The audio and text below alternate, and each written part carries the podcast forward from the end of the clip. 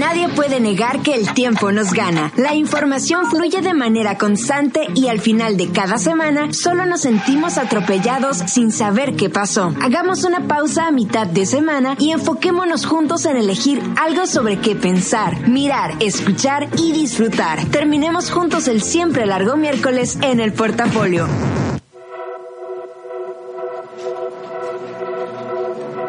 Miércoles 6 de marzo, portafolio número 122, 10 con 3 de la noche. Bienvenidos a este programa. Mi nombre es Karina Villalobos. En los controles, Armando Nieblas. En la cabina estamos así como en, en la modernidad aterrizó esta cabina porque hoy no voy a tener que usar un cable para que se comunique eh, mi computadora con la consola. Entonces, por lo tanto, es muy probable que no vayamos a tener como estos falsos contactos con la música y eso me hace muy feliz. Así que hoy vamos a arrancar el programa haciendo una remembranza de los noventas. Por allá en uno de los primeros programas, no sé, ha de haber sido entre el, entre el 10 y el 20, estamos ya en el 122, entre el 10 y el 20 lo dediqué a los noventas no recuerdo exactamente cuáles eran las razones, pero hoy hay razones como muy de peso para volver a los noventas. Así que los que estuvieron chicos, pero que ya pasaban de los seis años, los que estuvieron eh, chamacos, este, adolescentes y jóvenes, este, pues hoy les vamos a dar un tour de force por los noventas y los que piensan ahora, los que son tan jóvenes, que piensan que los noventas estaban bien cool, este, pues hoy les voy a platicar mucho de esa de acá, pero les voy a decir por qué. O sea, les voy a decir por qué después de, de, de la primera rola, este, pero hoy les cuento que es el cumpleaños de Gabriel García Márquez, hubiera sido el cumpleaños de Gabriel García Márquez, este, y con eso de su cumpleaños se anunció que Netflix está por producir en serie 100 años de soledad y lo va a producir precisamente su hijo, Rodrigo García, que es un gran cineasta, un gran, gran, gran, gran cineasta, pero pues sí está así como, pues a ver cómo sale, ¿no? Porque 100 años de soledad no es un libro sencillo, es un libro hermoso. Cuando te llega tu tiempo de leerlo, es un libro muy, muy hermosa, muy, muy hermoso. Este, pero este pues es un libro lento y por ahí hay otras películas que se han llevado al, hay otras historias que se han llevado al cine de, de García Márquez y no han logrado así como que hacer clic, de hecho han sido horrorosas, yo he visto varias y la verdad sí que flojera, pero pues a lo mejor el hecho de que esté involucrado su hijo, que conoció mejor el personaje y las motivaciones del personaje hacen que sea como pues, más padre, ¿no? Porque sí es un libro encantador. También hubieran cumplido años eh, Rosa de Luxemburgo Luxemburgo, esto fue ayer.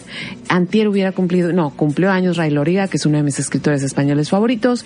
Y también Antier, una de las actrices más legendarias mexicana que aún vive, Ofelia Medina, que si ustedes recuerdan, hace muchos años fue la primer Frida antes de que la hiciera Frida Kahlo.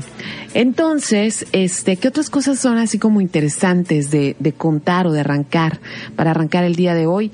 Pues que en 1986, un día como hoy, vimos por última vez al cometa Halley.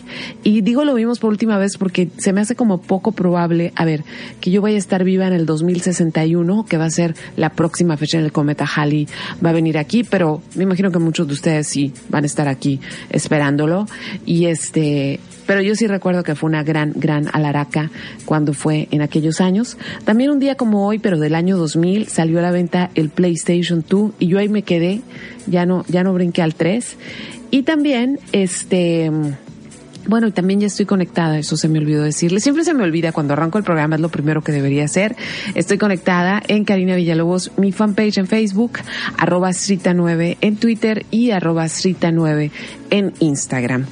Como les adelanté, en cuanto arrancamos el programa, el rollo es de los noventas. Ya van a saber por qué más al rato, pero es una selección de música que hoy que la estaba escogiendo, de verdad era como, ¡ah!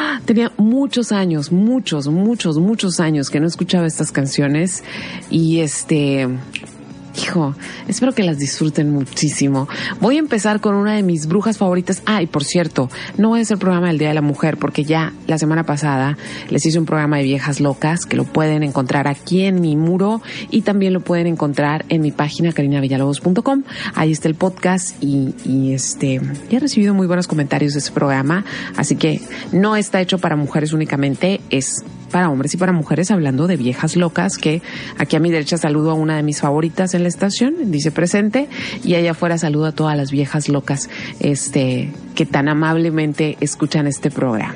Entonces arranco el programa con una canción de 1997 que se llama All Mine y es de un grupo maravilloso llamado Portishead que lo escuché mucho hace muchos años y hoy tengo mucho gusto de ponerlos al aire.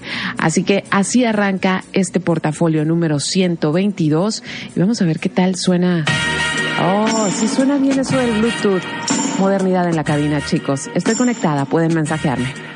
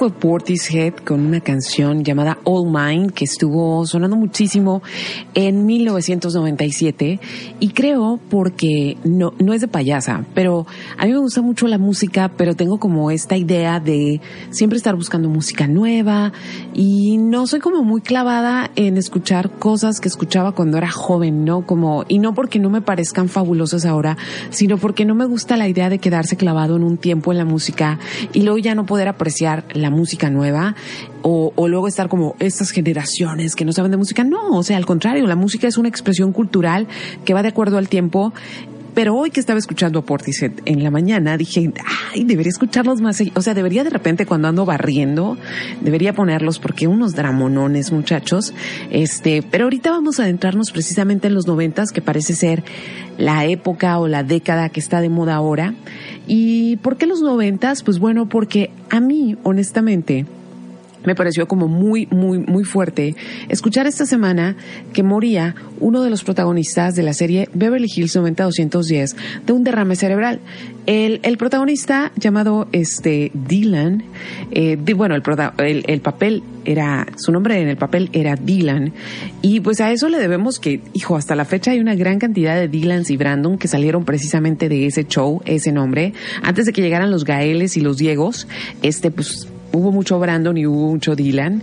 Entonces, este, sentí como este rollo de una cosa es los que se murieron en los noventas porque andaban tirando pariduro, como pasó, o se, se mataron, o cosas, o sea, cosas como muy dramáticas. Este, y otra cosa es que alguien en estas fechas, teniendo apenas 52 años, le dio un derrame cerebral y que haya sido ícono de, de, de cuando tú eras, tú estabas este, creciendo, ¿no? Y, y era así como, wow, ese es un hombre guapo, ¿no? Entonces dije, órale, qué loco, porque a final de cuentas, y aunque nadie lo quiera reconocer, Beverly Hills 90210 nos marcó muchísimo a muchas generaciones porque fue una serie que estuvo al aire 10 años. Miren, yo salía corriendo de la escuela, la pasaban los jueves, sin mal no recuerdo, en XHGC, o era los martes o era los jueves, pero no era ni miércoles, ni lunes, ni viernes. Entonces yo salía corriendo porque en la tarde yo tenía que ir como a boli o algo así. Entonces cuando salía de, de, de mi clase de deporte, llegaba corriendo así como justo a tiempo para ver Beverly Hills 90210. Y, y era un show que yo no aceptaba públicamente que lo veía, ¿sí? Era como, no, es muy fresa. Pero lo chistoso era que todo mundo decía exactamente lo mismo, pero todos estábamos viendo. ¿Tú sí lo viste, Armando? Hasta Armando, o sea, Armando tiene con cara dura que tiene en este momento, Armando también lo vio. Este, nadie puede decir que no vio, o sea, todos queríamos que Donna Martin se graduara, ¿no? Entonces, fue un, show que marcó a toda una bueno, a varias generaciones y que contrariamente a lo que hubiéramos esperado, fue un show que nunca ganó un Emmy, fue un show que nunca ganó premios, este, pero fue un show que abrió la puerta a que se hicieran muchos más programas y muchas más series con gente joven y con gente rica y con gente bonita. Este, pero también es un show con el cual podemos medir muy bien qué estaba pasando en los noventas, ¿sí? Los noventas, aunque ustedes no lo crean o aunque no lo quieran aceptar, fue una década sumamente aburrida sumamente aburrida. Y no estoy diciendo aburrida de que, ay, qué, qué flojera, los noventas. No, no, tuvo su diversión, tuvo mucho party, tuvo mucha fiesta, este, tuvo su onda, pues, pero fue una década que políticamente no fue activa porque veníamos cerrando el ciclo de la Guerra Fría, veníamos cerrando el ciclo de ser comunista y capitalista, y de repente en los noventas, pues abre la puerta a otro tipo de cultura donde ya no había enemigos, porque había caído el muro de Berlín. Entonces, esta serie precisamente recoge las nuevas preocupaciones del mundo occidental. ¿Que cuáles eran esas preocupaciones o de qué iba este show? Pues iba nada más y nada menos que, eh, pues de una familia, una pequeña familia vivía en Minnesota y que por azares del destino tenía que cambiarse a vivir a Beverly Hills y el código postal es 90210. Pero a como te hacían sentir así como te hacían sentir en el, en el, en el show era como Minnesota como si hubieran vivido en la edad de piedra y de repente llegaron a la modernidad de Beverly Hills y este, y pues era una familia de unos este mellizos, Brenda, y Brandon, este, no se quebraron la cabeza los, los escritores, ¿verdad? Brenda y Brandon, y las aventuras de cómo ellos entraban en este pequeño círculo tan selecto de la sociedad de ricos de Beverly Hills 90210. Y ahí eh, se hicieron amigos de los otros personajes que sí eran bien ricos y que sí eran nativos de esta tierra, de gente rubia, siempre marcados, siempre con trajes de baño, que eran Kelly Taylor, la rubia de, la rubia del show, la rubia guapa del show, este Donna Martin, que era como este la niña buena, pero o sea, rica pero muy así como muy decente, este Dylan McKay, que es precisamente el actor que muere esta semana. Dylan McKay era como el rebelde sin causa, pero claro, la serie poco a poco nos iba a mostrar que sí había causa, ¿no? De que fuera rebelde, pero siempre andaba así como en un carro bien padre, este eh, con un copete así como que mucha gente este, imitó, muchos hombres imitaron, y claro, el nombre que muchas mamás les pusieron a sus hijos. También estaba Steve Sanders, que era este personaje este, rubio, medio tonto, medio banal, este, que se la pasa en la playa. Y había dos personajes más que nadie pelaba y que si jugabas a ser los personajes de Beverly Hills, obviamente no quería ser ninguno de ellos. Y era Andrea Zuckerman, que era la personaje nerda de la serie que llevaba el periódico este, de la prepa y David Silver, que era como el más joven, era un, el hijo de un productor y lo único que quería era ser como rapero o DJ o algo así, pero era demasiado blanco como para ello. Y digo David Silver, bueno, mejor después lo digo, ahorita no, no quiero tirar veneno. Entonces, ¿qué fue lo que nos atrapó de estos personajes tan blancos, tan angelinos? Que fue la primera serie que habló de temas que nadie se había atrevido a hablar, como el caso de violaciones en una cita, este, padres alcohólicos, eh, padres divorciados, alcohólicos y buscando novios siempre, drogas, suicidio. Había un personaje central que, que nunca estuvo vivo durante la serie, pero siempre era el personaje que aparecía y que había marcado a varios personajes de la serie. Este, embarazos también, eh, anorexia, bulimia y este y también como ciertos valores, ¿no? Ciertos valores que se tenían que conservar. Si mm, queremos entender a los noventas, hay, hay, que entenderla, hay que entenderla a través de los productos que nos dieron los noventas, que es como la mejor manera de entender qué estaba pasando en esa época. Y en esa época, pues que todo se relajó, que se acabaron los problemas políticos en, en apariencia, porque no se acabaron, ¿eh? Este, pues la gente, la primera consigna que podíamos como aprender de la serie es que la gente bonita y rica también llora, aunque nosotros también habíamos tenido nuestra novela con, con la Vero Castro de los ricos también lloran. Este, también aprendimos de esa serie que los rebeldes y sexys también tienen corazón y que a lo mejor fueron abandonados por sus padres y, son más interesantes y saben de poesía, que era el caso del personaje de Dylan y entonces está una de bruta toda la vida enamorándose de, de, de tipos rebeldes y atormentados, pero nunca les encontramos el fondo, el fondo positivo. Este, también aprendimos que las mamás lo saben todo, porque siempre estaba como la mamá de, de Brenda y de Brandon, que era la mamá nice de, del grupo, porque no era ni alcohólica ni divorciada y siempre podían, ellos, ella tenía el consejo adecuado. Y, y claro, o sea, las mamás saben, ¿no? Pero pues si tu mamá anda haciendo otras cosas y no te pela, seguramente la mamá de tu amiga te va a poder aconsejar. Eso fue algo que también aprendimos en la serie. Eh, en la serie también aprendimos que hay personajes que rechazan el matrimonio y deciden ser felices, este, solas, cosa bastante vanguardista para la época. Y este, a mí la que me queda más así, más clara, es que se necesitan amigos para pasar la juventud, porque si no es una etapa muy complicada. Y la que nadie quiere decir, pero que todos sabemos que es verdad, al menos con la serie, es que en los grupos de amigos todos terminan acostándose con todos. Y eso se volvió la constante de todas las series que hemos visto hasta la fecha. Así que vamos a seguir dilucidando y este analizando los noventas únicamente estoy usando este 90-210 como pretexto para hablar de otras cosas, este, porque sí, saca de onda que los noventas, no sé ustedes, digo, si tienen 15 años o 16, claro, no lo sienten, pero nosotros, este, ¿cómo pasó el tiempo tan rápido, Armando? O sea, ¿cómo los noventas se fueron hace tanto? ¿Cómo estamos hablando de que esa serie ya tiene 26 años que salió al aire? Entonces, es por eso que estoy hablando de los noventas. Lo que vamos a escuchar ahora, este, estoy viendo que me están llegando mensajes. Ahorita, ahorita los leo. A veces cuando estoy hablando y me engrano no, no puedo, este, leerlos al mismo tiempo. Este, pero miren, lo que voy a poner ahora me emociona muchísimo porque fue una canción que a mí en lo particular me, me no, estas canciones que te vuelan la cabeza, quienes, quienes vivimos en los noventas, este, o quienes estuvimos ah, este, como adolescentes em, rebeldes, pero con una televisión en los noventas, este, pues teníamos un canal bien padre que era MTV Latino, que era muy diferente al MTV gringo. Y en aquel tiempo MTV Latino estaba haciendo cosas como muy vanguardistas y en la noche ponían música como muy de avanzada, música que no podías ver en MTV gringo. Y yo me acuerdo que una noche de insomnio, porque aparte uno grababa los videos y todo, una noche que estaba en la sala de mi casa mirando videos, apareció esta canción y me voló la cabeza, me voló, así yo dije, necesito quedarme al final del video para ver quién es. Este, era una voz de una chica, eran unos ritmos que tenían como un sincopado que, que yo no había escuchado. Y, y al mismo tiempo la voz era bien relajante y esto, entonces no era más ni nada menos que el proyecto de Tricky de su disco Maxi Kwanji y esta canción se llama Black Steel y es, es, es Martina, este Martina que tenía 15 años en ese momento cantando. Y a mí, yo así conocí el, el, trip hop con esta canción, ya después me di cuenta que venía, tenía rato escuchando Massive Attack sin darme cuenta que eran como del mismo, como hermanos, ¿no?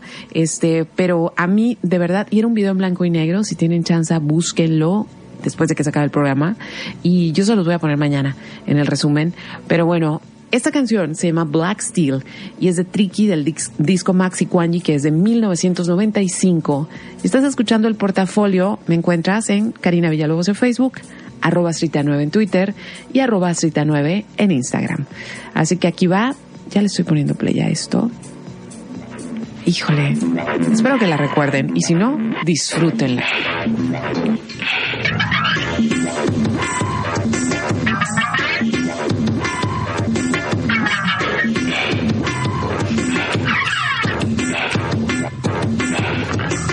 Got a letter from the government the other day. Opened it and read it. It said they were suckers.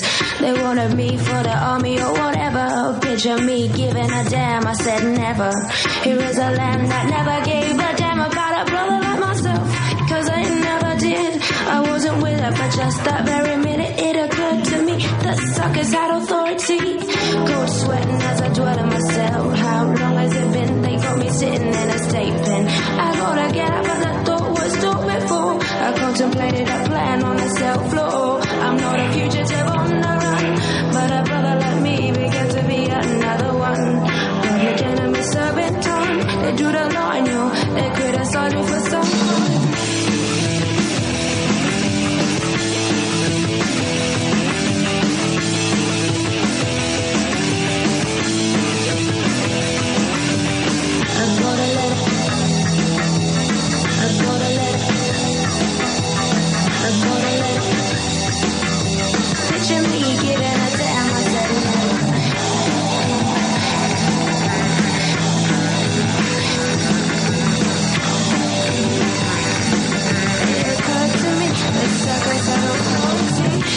sweating as I dwell myself. How long has it been? They got me sitting in a state pen.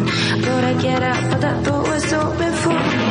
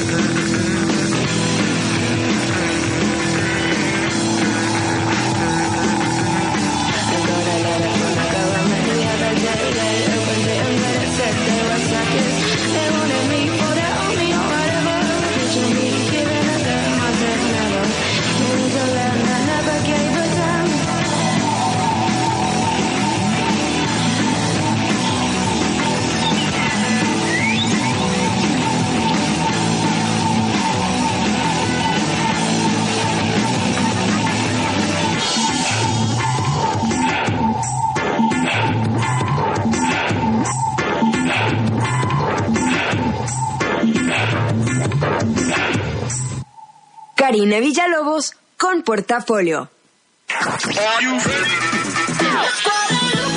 Los 40.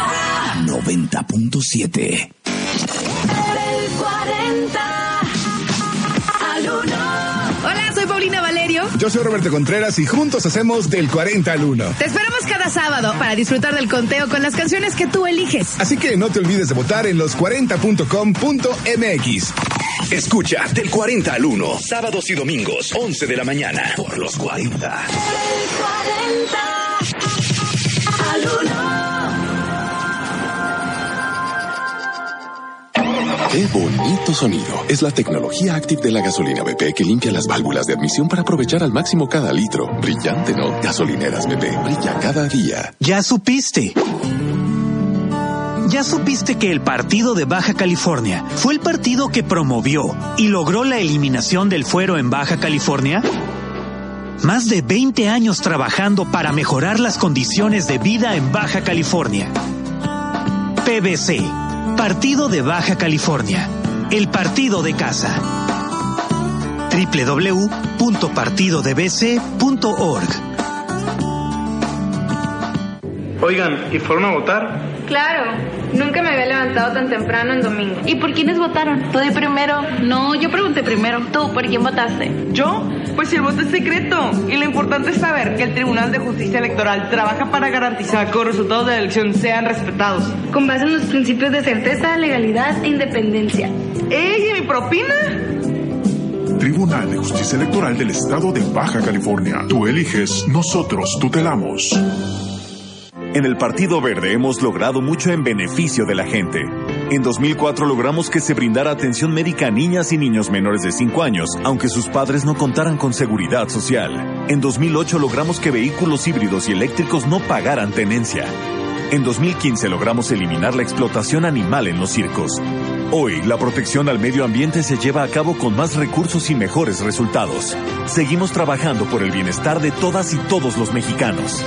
Partido Verde. Nueve de cada diez incendios forestales son provocados por actividades humanas. Si enciendes una fogata en el bosque o en la selva, hazlo en un espacio alejado de árboles, troncos, pasto y hojarasca. Antes de irte, asegúrate de apagarla completamente. Si ves un incendio forestal, repórtalo al 911 o al 01800 4623 6346. Prevenirlo es más fácil que combatirlo. Sistema Nacional de Protección Civil. Gobierno de México. 90.7. Karina Villalobos en portafolio. Por si andaban con el pendiente. Oigan, todos, como lo dije desde el principio, nadie aceptaba que miraba Beverly Hills, pero todos lo vieron. Por ejemplo, le mando un saludo a José Raigosa que me dice, sí, hasta perfume sacaron y me manda la foto del perfume. ¿Alguien lo usó? Yo, yo no recuerdo haberlo usado, pero no sé si ustedes lo usaron. Este, ya aquí me están contando quién se vestía de Brenda, quién se vestía de Kelly, etcétera, etcétera. Pero les puedo asegurar, asegurar que nadie, nadie se vestía de Andrea Zuckerman. Nadie quería ser Andrea Zuckerman, por favor. Aparte la frenzoneaban todo, se enamoraba y la frenzoneaban todo el tiempo. Entonces sí, nadie quiso, nadie quiso ser como ella. Ojo, otra cosa que era chistosísimo de esa, de esa serie era que todos estaban bien rucos. O sea, salían, se suponía que tenían 17 y 18 años porque estaban terminando la prepa para ir a la universidad. Y en realidad eran actores de 30, 35. Andrea Zuckerman era la más grande, tenía 39 creo. Entonces sí era como un, un, una realidad alternativa bastante extraña. Pero bueno, ¿por qué los noventas fueron así? ¿Por qué los noventas fueron de shows donde las preocupaciones eran estas, sí? ¿Por qué de repente los 90 se vuelve una década en, en, cierto sentido ligera, muy, muy ligera, donde incluso la ropa no es así como muy, este, no, no tiene statements fuertes. O sea, yo creo que el statement más fuerte de los noventas fue la, la ropa grunge, o sea, la camisa de le, leñador, pero no, no hay como, o sea, no, Oh, Valentino, tú eres Andrea Zuckerman, bienvenido, bienvenido. Entonces, sí, alguien, no voy a demeritar al personaje. Este, pero ¿de dónde, por qué los noventas venían o se convirtieron en una década floja? Hay que entender la perspectiva histórica desde donde venía el mundo en los ochentas y esa es una perspectiva que se llama Guerra Fría. Sí, la Guerra Fría fue un periodo histórico de 1945 a 1990 prácticamente, en la cual el mundo se iba a acabar cada tercer día porque podía una bomba, porque una bomba nuclear, porque se iban a pelear los rusos y los gringos, porque los espías, porque la KGB, o sea, era un desastre, ¿sí? Era un desastre. Entonces es por eso que los ochentas fueron una década tan desgarbada, donde todo el mundo este, pasó la tarjeta de crédito por todos lados, se metió la coca que pudo, se pararon los pelos. O sea, los ochentas era un tiempo de acabarse, porque la sensación era de que el mundo real se iba a acabar en cualquier momento. Se descubre el, el hoyo de la capa de ozono, o sea, todo estaba mal. Y de repente en los noventas, mágicamente, las cosas se empiezan, se empiezan a arreglar. Ya no tienes que definirte políticamente, sino que Hakuna Matata llega el internet, empieza, o sea, empieza el internet como a, a, aparecer en la vida, se empieza a soñar con los trabajos desde casa, los coworkings, este, ir a trabajar a un Starbucks, porque no, o sea, esta, estas cosas que ahora dices, híjole, no sabías en la que te metías, este, pues bueno, era este sueño, era un mundo global, ¿no? El sueño, entonces obviamente, pues la política se había quedado de lado y las preocupaciones tan profundas también. Entonces, ¿qué, qué, qué pasa, no? ¿Qué pasa con los noventas? Pues bueno, el mundo deja de ser bipolar. Los bipolares éramos nosotros, pero el mundo dejó de ser bipolar. Este, ya no había por qué estar enojado ni con miedo, porque ya no te iba a caer una bomba atómica encima en cualquier momento. Este, aparecieron en escena eh, nuevas, nuevas maneras de hacer música, como es el caso del trans, que era, todos los que son raiveros ahorita, el trans viene de 1990, muchachos. Este, cuando apareció el trans después de la caída del muro de Berlín, muy industrial, muy electrónico. En, en Berlín fue la primera ciudad donde se hicieron grandes, grandes, grandes fiestas que duraban días. El Love Parade es eso. Este, apareció el trip hop, que ya escuchamos dos rolas de trip hop, que es como una combinación de acid house con soul, con funk, con jazz jazz, este aparece el grunge ahí a, a, a, ser disruptivo en la escena, porque pues ya empezamos a aburrirnos tantos en, tanto en los noventas que había que estar enojado, ¿no? Había que estar aburrido, había que estar deprimido porque no teníamos muchas preocupaciones. Y pues el grito por excelencia de los noventas era el grito de la canción de, de Kurt Cobain, aquí estamos, entrentéganos, o sea, como lo merecemos todo, nomás por haber llegado aquí. Este, Lo más disruptivo en la moda, como les decía, fue la moda grunge. Y dentro del mundo de la moda, eh, a Marc Jacobs, este diseñador muy conocido ahora, eh, le llegó su primera oportunidad con la marca Perry Ellis, que era una marca era una marca pues más como de camisas de señor. Este, y le dieron la dirección creativa y que estrena una colección completamente grunge en 1993 y que me lo despiden a Marc Jacobs. Yo recuerdo la revista Vogue de eh, septiembre de 1993 con la colección y la portada y creo que fue el momento en el que me enamoré de la moda. Este, la recuerdo así perfectamente la portada, luego también la voy a buscar. Este, y pues está padre porque a Marc Jacobs lo, corrieron, pero pues eso hizo que hiciera su marca, que después se convirtiera en director creativo de Louis Vuitton y todas esas cosas. Este, el down tempo se puso muy de moda, o sea, todas, todas esas rolas así como un poquito bosa y así aflogeradonas, con vocecitas tiernitas. Este, los Starbucks se hicieron prácticamente el nuevo McDonald's, la nueva franquicia. La onda era tener una computadora, trabajar desde un Starbucks, este, comprar café, eh, dejarte crecer el pelo, fumar, fumar muchísimo, fumar muchísimo, sí, todo lo que se pudiera. Café y cigarros era como, con eso el mundo estaba perfecto. Este, y pues las cosas así como iban tuvieron sus momentos trágicos y es que pues, se, suicida, Kurt Cobain. Este en México todo se derrumba con el error de diciembre de 1994 este, pero pues ahí empezaron ya a darse algunas, algunos atisbos de que tanto bienestar y tanta falta de posición política y de vivir sin miedos, pues no llegaba muy lejos porque ya empezaban, este, a aparecer lamentos como el de Tom York con Radiohead. Entonces, ese es como un panorama muy general de los noventas. Y pues claro que para 1994 y dentro de todo este espectro, pues aparece Friends, que ellos sí ganaron muchos premios, pero creo Marlene, si me estás escuchando, no lo digo en mala onda, pero creo que Friends no hubiera sido posible de no haber tenido el antecedente del éxito de la serie Beverly Hills 90210. Y fíjense qué tan lame fueron los noventas, que los dos sucesos más comentados de la década fueron la película The, Body, The Bodyguard de la afinada Whitney Houston, una película muy ñoña, pero que la canción se ha cantado en muchas bodas. Y el, el, el, como la historia criminal más importante fue este, el caso O.J. Simpson. Esos fueron los highlights de los noventas. Entonces, voy a ponerle pausa este, no sin antes mandar un saludo a Argel, que cumple años el día de hoy. Espero que cenes muy rico. Y luego también tengo aquí a varias personas que están escribiendo que se reportan así cuando empieza el programa. Sorry que hasta ahorita les vaya a mandar su saludo. Este, pero eh, Gilberto, un saludo y un saludo a tu hijo que cumple mañana años. Susana Flores, que yo sé que siempre escuchas el podcast, pero hoy te cambiaron de turno y estás escuchando en vivo, así que muchas gracias, bienvenida. Justo Rosales, Félix Mesa, que ya se está preparando para irse a la visita de los siete templos, o sea, desde ahorita ya sabe lo que quiere. Valentino, este, alias Andrea Zuckerman, este, y ahorita checo si hay otros, otros mensajes, mientras, este, ya saben que estoy conectada en Karina Villalobos, mi fanpage, y este, y también en arroba 9 en Twitter, o si me quieren seguir en Instagram, la cuenta se llama igual, que es arroba 9 Y lo que vamos a escuchar ahora, me emociona porque están bien bonitas las rolas, es, es yo creo mi canción favorita de, de Foo Fighters, que es Everlong tiene un sonido tan hermoso. Y, a mí lo que más me duele de esta rola es que ellos dicen que estuvieron a punto de no ponerla en el disco y yo creo que es la mejor canción que los Foo Fighters han hecho por siempre. Así que aquí va. Estás escuchando el portafolio número 122 dedicado a los noventas.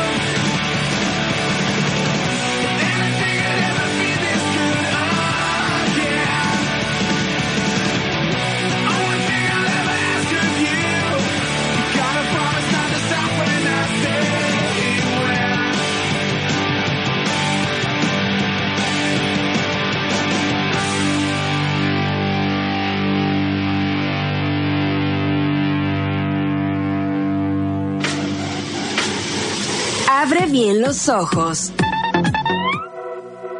Y en Abre bien los ojos regularmente este les digo como cosas que ver, cosas este para ver.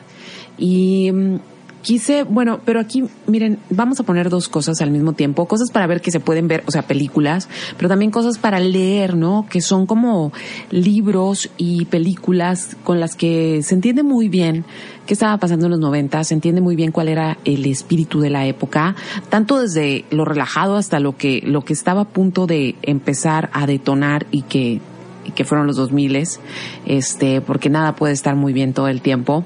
Entonces, si lo tuyo es la lectura, yo te quiero recomendar, hay cuatro libros que para mí son básicos y los tengo como, yo tengo muchos libros, me gusta mucho leer, pero estos cuatro libros siempre están como en, en una parte especial de mi librero porque los he leído varias veces a lo largo de mi vida y cada vez que los leo los he leído completamente, de una manera completamente distinta, he visto cosas distintas en ellos y son libros que definieron no solamente en eh, la década, sino a los autores eh, como más... Eh, universales de la época, podría ser. Y no estoy hablando de historias este, este, facilitas. Así que quiero empezar estas recomendaciones con eh, American Psycho, que es de Bret Easton Ellis. Este, este libro salió a la venta en 1991 y todavía venía con todo este dejo de la cultura yuppie de los ochentas. Por ahí hay una película, American Psycho, con este, se me olvidó el nombre del actor, que es uno de mis actores favoritos y se me olvidó. A ver, ¿te, te acuerdas, Armando? Acaban de nominarlo al Oscar y se me acaba de olvidar. ¿Y fue Batman? Christian Bale. Christian Bale. Él es el protagonista de la serie. Este, digo, de la película. Si hubiéramos tenido así como la película en versión mexicana, Roberto Palazuelos hubiera estado perfecto. Este, pero American Psycho, eh, precisamente es, es, es una, hijo, es una novela tan turbia, es una novela tan complicada, que no solamente habla de eh, asesinatos extraños, sino en realidad de lo que se trata la, la, la película es de el desbalance químico ocasionada por el consumo de antidepresivos y diferentes drogas. Entonces es muy, muy interesante. Véanla, es, es están principios de los noventas y claro, si ustedes son de corazones sensibles, no la lean y no vean la película porque hay cosas que son un poquito, este, como crudillas, crudillas, vamos a decirle de esa manera. El segundo libro que les quiero recomendar es The Fight Club, que también hay una película, este es de Chuck Palahniuk y ese libro es ah, la película es increíble, es increíble, el libro es increíble, de hecho Chuck Palahniuk escribe muchísimo, es un escritor que nunca para, pero creo que nunca nunca nunca volvió a escribir algo tan contundente. Este sobre una década en la que parecía que no estaba pasando nada, en la que parecía que todos nos estábamos portando a todo dar porque ya no había presión política, pero fue la década en la que en la que las corporaciones fueron tomando absolutamente todo. Entonces, este Shuk Palahniuk lo, lo, cuestiona muy bien este, a través de esta película, a través de estas vidas normadas, sí, en las cuales estábamos en los noventas, que estamos todavía, ¿no? Pero con más conflictillo ahora. Este, así que les recomiendo cualquiera de las dos opciones, ya sea que la vean, este, sale, sale Brad Pitt, se quita unos dientes para hacer la película, sale Elena Bonham Carter, este, es muy, muy buena la película. O aviéntense el libro, que la verdad no tiene ningún desperdicio. Eh, el tercer libro que les quiero recomendar es Ensayo sobre la ceguera de, José Saramago. Hijo, es uno de los libros que, este, de hecho, mi libro es versión, este, como versión barata de esos chiquitos, porque no sé, en aquel momento no sé por qué no lo compré en, en versión grande, seguramente no me alcanzaba. Este, ese libro no lo, no lo, eh, no lo cambié. A veces hay libros que compré en versión como, como chiquita, muy barata, y que me gustaron tanto que después busco una edición más pesada para que aguante el paso del tiempo. Este, en el caso de, de ese libro de ensayo sobre la ceguera de José Saramago, nunca lo cambié. Pero ese libro tiene tanto rímel, porque lloré y lloré y lloré como desquiciada, y precisamente habla de, de, de vivir en una sociedad donde no ves. Claro, aquí se vuelve, es como se dice ficción y se vuelve más turbio que eso, pero el, el, el cuestionamiento es de que no sirven los ojos si no podemos ver y creo que eso viene muy a colación con los días que vivimos ahora. Y el cuarto libro es un libro que también he leído muchas veces de el canadiense Douglas Coupland y es un libro que se editó en 1995. Se llama Microsiervos y se trata de un grupo de muchachos que viven en, en Silicon Valley, que se dedican a programar, este, que se dedican a trabajar en Apple y en Microsoft y a final de cuentas son como, pues son esclavos de esta nueva manera de vida, hacen mucho dinero, pero al mismo tiempo no pueden este, expresar sus sentimientos, este, es, es, bien interesante, es como el, el, retrato de cuando la generación de ser niño o las generaciones que adoptaron ser niños por siempre empezaron a reinar y empezamos a vivir a través de las aplicaciones y de nuestras computadoras. Ahora ya son puros celulares, ¿no? Pero en ese momento eran las computadoras y las aplicaciones. Entonces ahí están cuatro libros, American Psycho de Bret Easton Ellis, eh, The Fight Club de Chuck Palahniuk, Ensayo sobre la ceguera de José Saramago, Don Señor José Saramago, y Microsiervos de Douglas Kuplan, todos editados en los noventas. Y bueno, sí, flojarilla leer y te, o andas buscando películas para ver este fin de semana, las cuatro así, este, las cuatro que debes ver, que debes ver, es este Clueless, Clueless o Sin Idea de Amy Hegerling de 1995, que es como una comedia de lo que pasaba en Beverly Hills 90210. Este, está, está bien lame la película, pero la vimos todos y todos queríamos vestirnos como ellas. Este, por otro lado es Reality Bites, que es una película de Ben Stiller de 1994 con Winona Ryder y con Ethan Hawke, con toda esta cultura de seremos felices mientras haya cigarros y, y este y café y, y somos grancheros y somos infelices. Este, a mí, la verdad, a mí esa película no me gusta, pero mucha gente que conozco que creció en los noventas es como la película. Y esa película plantea el nacimiento de los reality shows así que échenle un ojillo. Este por ahí también está de Danny Boyle el mega clásico Trainspotting de 1996 que trata sobre gente bien yonky este toda la cultura reivera y de heroína en Londres en los noventas. Hace poco dieron la continuación, 20 años después, hicieron la continuación, es una buena película, este, pero Timespotting es como el soundtrack de lo que estuvimos haciendo en los noventas.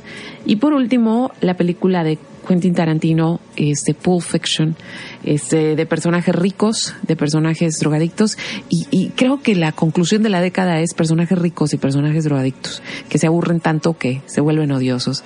Así que ahí estuvo recomendaciones para leer y para ver durante, digo, para entender a los noventas, más allá de Beverly Hills, 90, 210, perdón, Valentino, Escocia, perdón, si tienes toda la razón, hablan como escoceses y es terrible. Así que gracias por la corrección rápida. Lo que vamos a escuchar ahora es una rola de una mujer que yo en lo particular en este momento de mi vida no soy fan, pero esta canción es de 1995 y es mi canción favorita de su disco Hyper Ballad que y se llama este el disco se llama Post, la canción se llama Hyper Ballad y es nada más y nada menos que Bjork y obvio la tenía que poner el día de hoy. Así que aquí va, estás escuchando el portafolio de los noventas.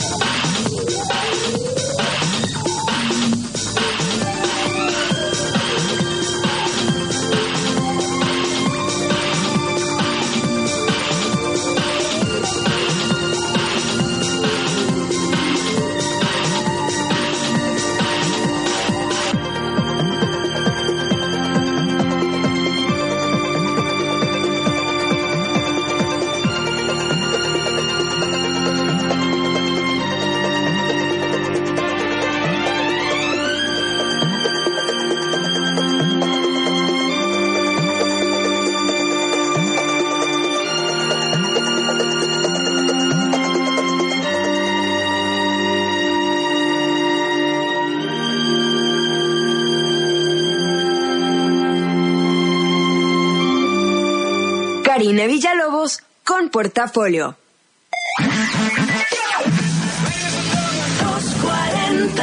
90.7. Nuestro despachador Antonio te explica el gran servicio de BP. Bienvenido a BP. ¿Tanque lleno? Por cierto, qué guapo está su compañero. Brillante, ¿no? Gasolineras BP. Brilla cada día. El desabasto de gasolina nos ha dejado una gran lección. No podemos depender tanto de ella. Y además cada vez nos sale más cara. Tenemos que hacer algo diferente. Otros países ya están apostando por energías alternativas. Y México no se puede quedar atrás. Por eso le decimos al presidente que para evitar otra crisis y echar a andar una gran estrategia nacional de energías limpias y renovables, aquí están nuestros votos. Movimiento Ciudadano. ¿Sabías que somos las y los ciudadanos los que recibimos y contamos los votos cuando hay elecciones? No es el gobierno ni los partidos políticos, somos nosotros. Sí, tú, yo, tus familiares, tus amigos, nuestros vecinos, todos podemos salir sorteados y tener la responsabilidad y el honor de estar en las casillas del 2 de junio. Si un capacitador asistente electoral toca tu puerta, ábrele y capacítate. Tu participación es muy importante y porque mi país me importa, te invito a que seas parte de estas elecciones. INE. Comparar es bueno y Baja California no es la excepción. En 30 años, el gobierno del PAN ha logrado mejorar la infraestructura y los servicios. Y se avanza en las plantas desalinizadoras que garantizarán el abasto de agua potable para las próximas generaciones. Además, somos el segundo lugar de la frontera norte en generación de empleos. En Baja California estamos en el camino correcto. Acción Nacional. Unidos y fuertes para defender a México. Propaganda dirigida a los militantes del PAN. Prevenir un incendio forestal es más fácil que combatirlo. Está en nuestras manos. En bosques y selvas, no arrojes colillas de cigarro ni basura. El fuego puede iniciarse con el efecto lupa que provocan los desechos en vidrio y el sol. Si detectas un incendio forestal, llama al 911 o al 01800 4623 6346. Sistema Nacional de Protección Civil. Gobierno de México. Los 40, 90.7. XHMOE FM. 100.000 watts. Los 40, Mexicali. 90.7.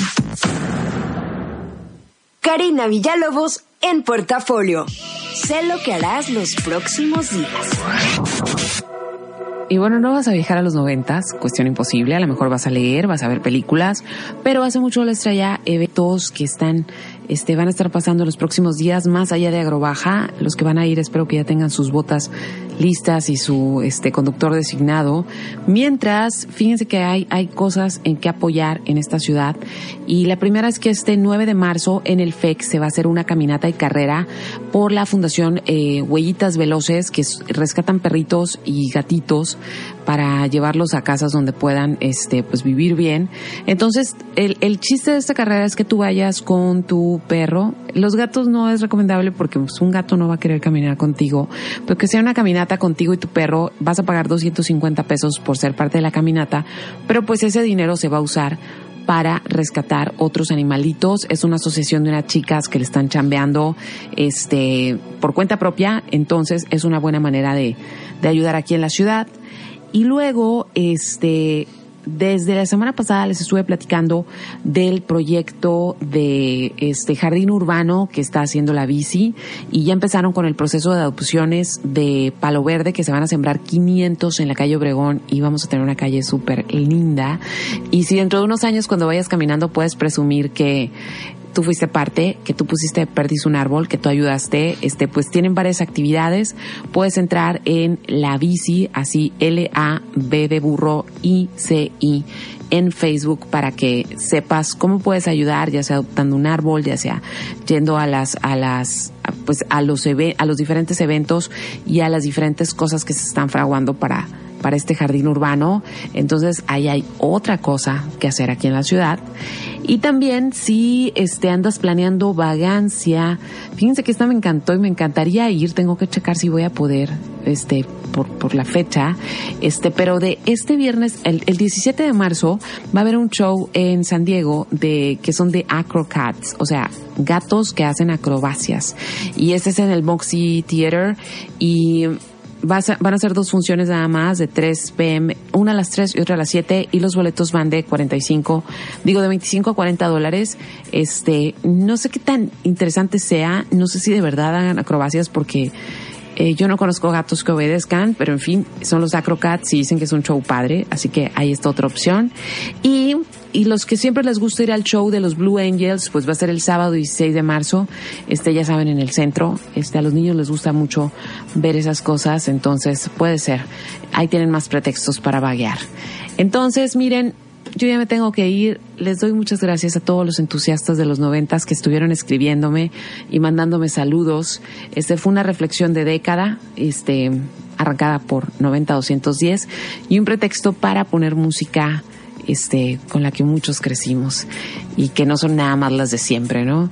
Entonces voy a cerrar el programa con The Breeders, por supuesto. Entonces, gracias, este, Armando, que estuvo en los controles. Eh, gracias a ustedes, ya saben que toda esta información, podcast y demás, lo van a encontrar en mi página, carinavillalobos.com.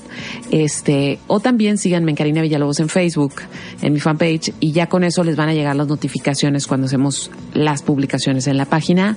Este, ¿Saben una cosa? No pasa nada si le dan clic, si se salen de Facebook, no pasa nada, al contrario, me ayudan a que la página tenga como mayor impacto y es un lugar donde guardamos las cosas, todo lo que aquí digo, ahí lo encuentran, entonces brínquenle poquito, de verdad, no pasa nada, se van a encontrar con mucha información.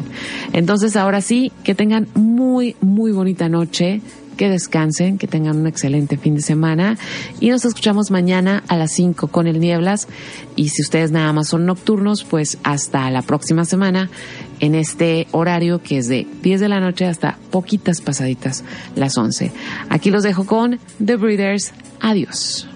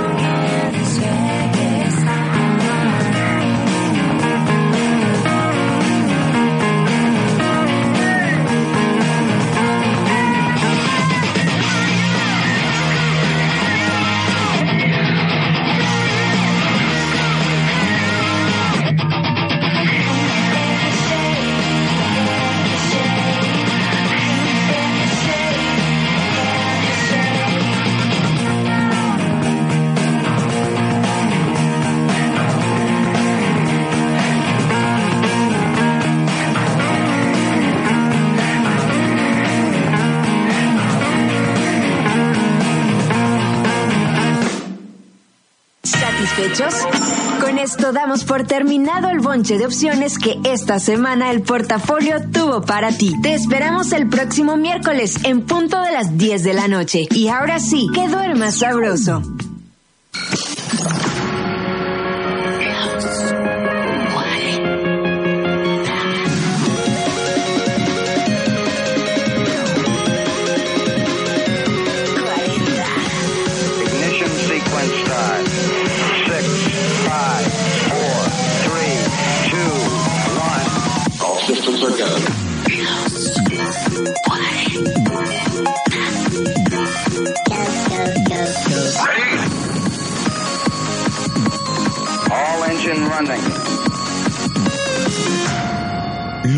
40.